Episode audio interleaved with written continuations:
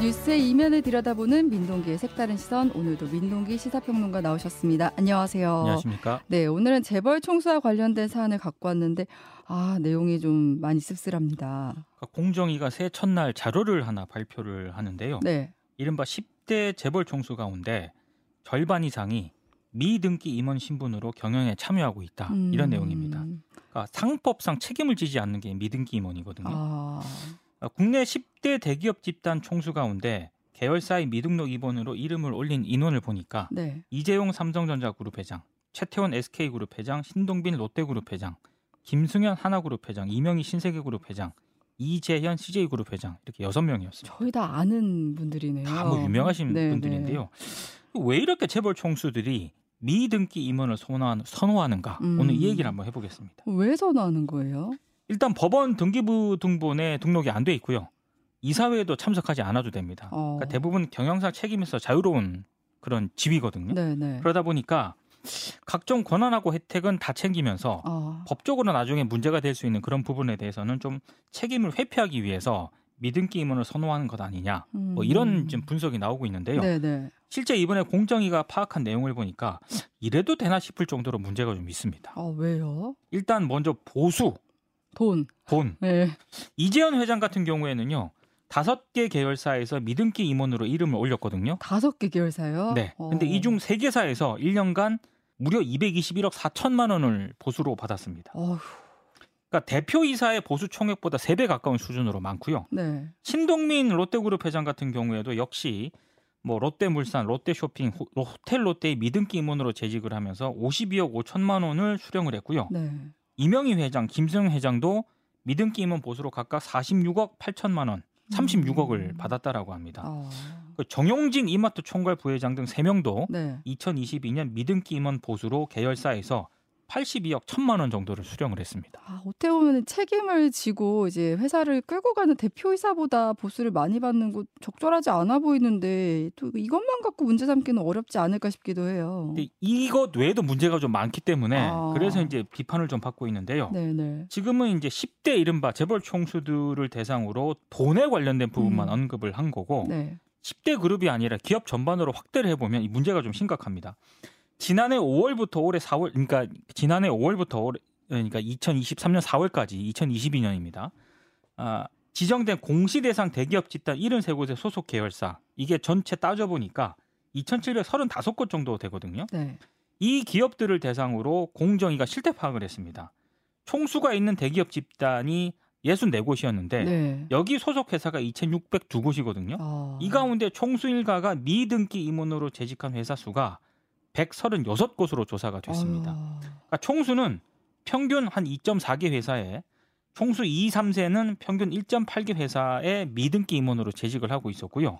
불합리해 보이네요. 진짜. 그렇습니다. 네. 각종 권한과 혜택만 챙기려는 의도가 있는 것 아니냐는 그런 비판이 나올 수밖에 없는 그런 대목인데 이 자료를 조금 더 구체적으로 들여다보면 문제가 굉장히 심각합니다. 그래요? 어떤 문제가 있어요? 이 미등기 임원들은 총수 일가의 지분율이 높은 어려운 용어로 사익 편취 규제 대상 회사에 집중적으로 이름을 올렸거든요. 네네.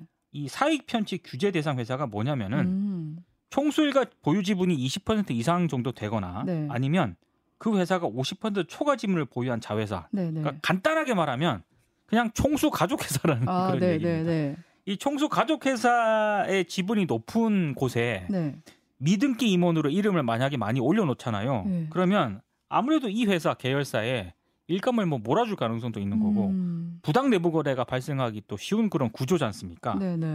그래서 공정거래법이 이런 회사를 별도로 규제를 하고 있거든요. 근데 이번에 총수일가가 미등기 임원으로 있는 136곳 가운데 55.9%가 이 규제 대상 회사의 이름을 올렸다라고 합니다. 그럼 이 규제가 별로 의미가 없는 거 아닌가요? 그렇죠.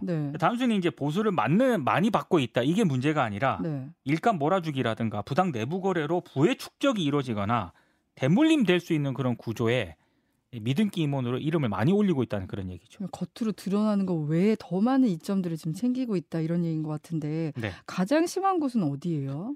계열사 가운데 총수일가가 미등기 임원으로 재직하고 있는 그런 비율이 가장 높은 곳이 하이트진로. 46.7%로 가장 높았고요. 이건 진짜 많네요. 예. 네. 순위를 보면 DB, 유진, 중흥건설, 금호석유화학 이런 순입니다. 네. 그리고 가장 많은 계열사에 미등기 임원으로 재직하고 있는 총수 있지 않습니까? 네. 정창선 중흥건설 회장이 가장 많았는데 네, 네. 모두 9개 계열사에 미등기 임원으로 재직을 하고 있었고요. 9개 계열사 가운데 아까 말씀드린 사익 편취 규제 대상 있지 않습니까? 네, 네. 6개였습니다.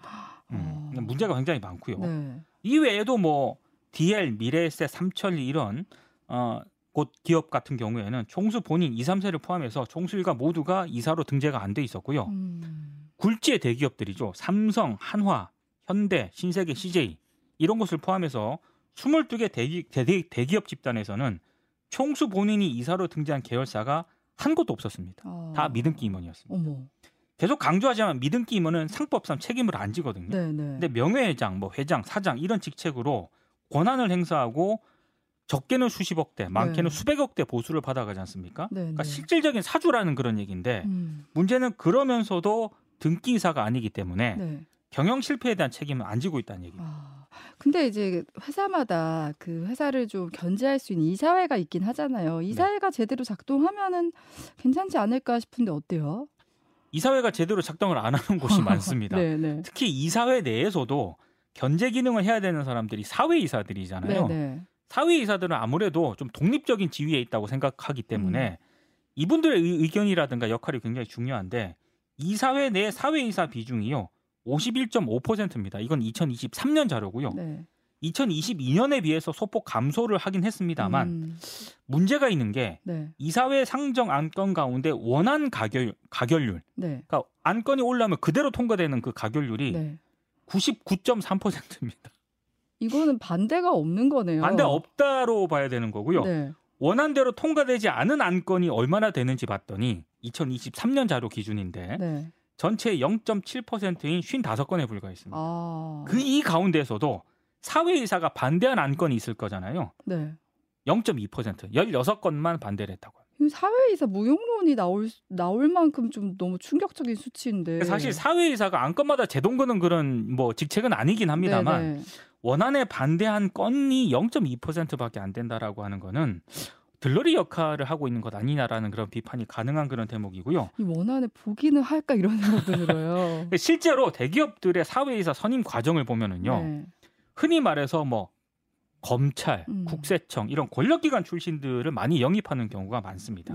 그래서 전문성을 고려했다라기보다는 어떤 기업의 바람막이 역할을 해오는 것 아니냐 이런 비판도 많이 받았거든요. 근데 이런 수치와 통계를 보면 또 그런 지적이 아니다라고 하기가 상당히 어렵게 만드는 그런 대목이 있는 것 같고요.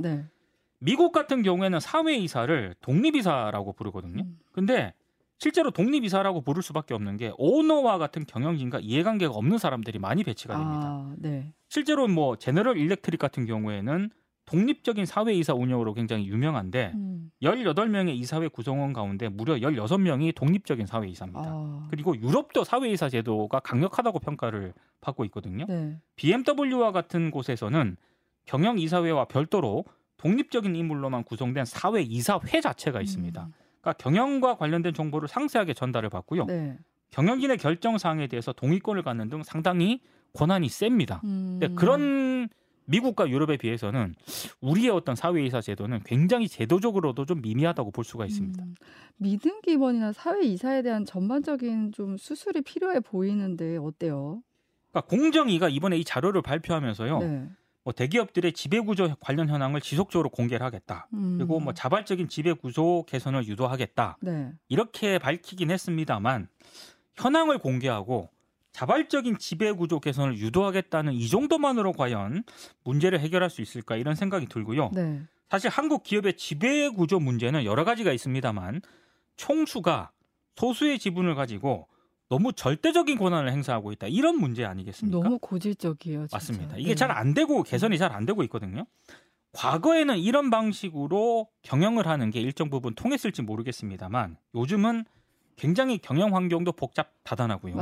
이른바 오너 리스크도 너무 크게 이제 부각이 되고 있지 않습니까? 그래서 이런 식으로 과거 패턴, 막강한 권한을 행사하면서도 책임을 지지 않는 이런 방식으로 과연 글로벌 경쟁에서 경쟁력이 있을 수 있는가? 맞습니다. 이런 문제가 계속 제기될 수밖에 없거든요. 네. 그래서 실질적인 경영권을 행사하는 총수 일가가 책임 경영을 해야 뭐 기업의 투명성도 올라가고 신뢰도도 좀 높아질 수 있다는 그런 얘기 아니겠습니까? 네네.